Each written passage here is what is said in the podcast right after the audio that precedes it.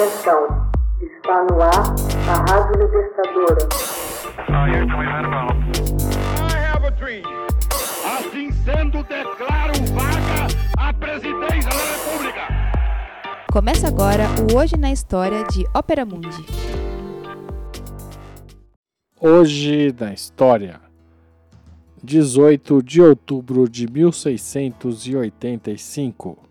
Luís XIV revoga o Edito de Nantes. A revogação do Edito de Nantes pelo rei Luís XIV em 18 de outubro de 1685 enfraqueceu a economia francesa por forçar a saída de um segmento altamente qualificado e produtivo da nação, os protestantes. O Edito de Nantes foi promulgado em 1598 pelo rei Henrique IV e destinava-se a restaurar a paz interna na França, rompida com a Guerra das Religiões. O decreto definiu os direitos dos protestantes franceses, os huguenotes.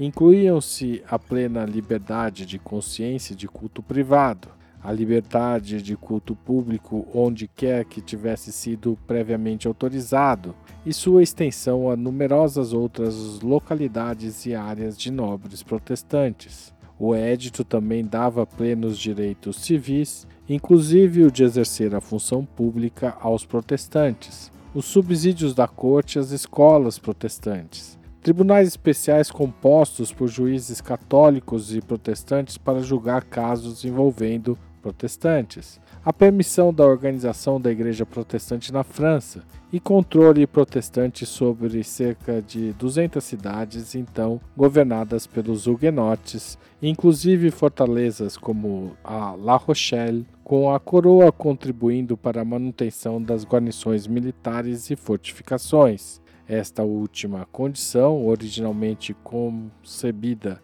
para vigorar por um período de oito anos, foi subsequentemente renovada, servindo como garantia aos huguenotes de que os outros direitos também seriam respeitados. Na prática, entretanto, o edito conferiu ao protestantismo francês a condição de um Estado dentro do Estado, o que era considerado incompatível com a política de centralização dos cardeais Richelieu e Mazarin e também de Luís XIV. A queda de La Rochelle ante o exército de Richelieu em 1628 e a paz de Alais em 1629 marcaram o fim da política de concessões aos huguenotes. Já a partir de 1665, Luís XIV havia sido persuadido pelos seus conselheiros católicos a embarcar numa política de perseguição aos protestantes. Por fim, em 1685, o rei Luís XIV declarou publicamente que a maioria dos protestantes havia se convertido ao catolicismo, de modo que o Edito de Nantes se tornara supérfluo e que não lhe restava outra coisa a fazer senão revogá-lo. Não se permitiu a nenhum protestante francês deixar o território. Aqueles que abertamente mantinham sua fé prometeu-se o direito ao culto privado e de que não seriam molestados. Contudo, a promessa não foi cumprida e milhares de protestantes fugiram para o exterior, escapando do sistema de dragonades que obrigava os protestantes a deixar o país ou a se converterem ao catolicismo. Muitas províncias ficaram virtualmente vazias. A revogação implacável do Edito de Nantes fez crescer o ódio na Inglaterra e nos estados protestantes alemães ao rei francês. Seu objetivo, fazer da França um estado católico, foi alcançado apenas no papel, já que muitos cultivavam secretamente sua fé no protestantismo, enquanto o prestígio da Igreja Católica declinava devido à sua política intolerante.